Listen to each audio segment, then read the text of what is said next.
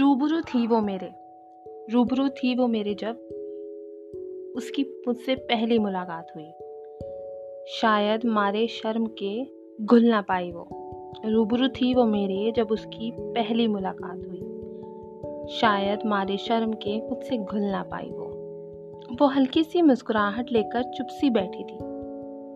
शायद कुछ कहना था उसे, पर शायद मारे शर्म के कुछ कह ना पाई वो। वो चाय यूँ ही ठंडी हो गई, पर सामने मेरे पी ना पाई वो। वो चाय यूँ ही ठंडी हो गई, पर सामने मेरे पी ना पाई वो। शायद मारे शर्म के मुझसे खुल ना पाई गजब का खूबसूरत सन्नाटा सा सिमटा था। गजब का खूबसूरत सन्नाटा सा सिमटा था। फिर हार के मैंने ही पूछ डाला, हाय, हेलो, कैसी हो आप? मैं भी इंसान हूँ, आपकी तरह मुझसे यूँ ना शर्माएँ आप।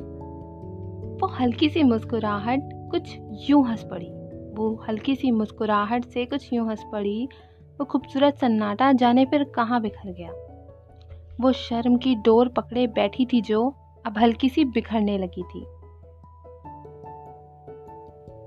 फिर शायद कुछ हो भी पाता।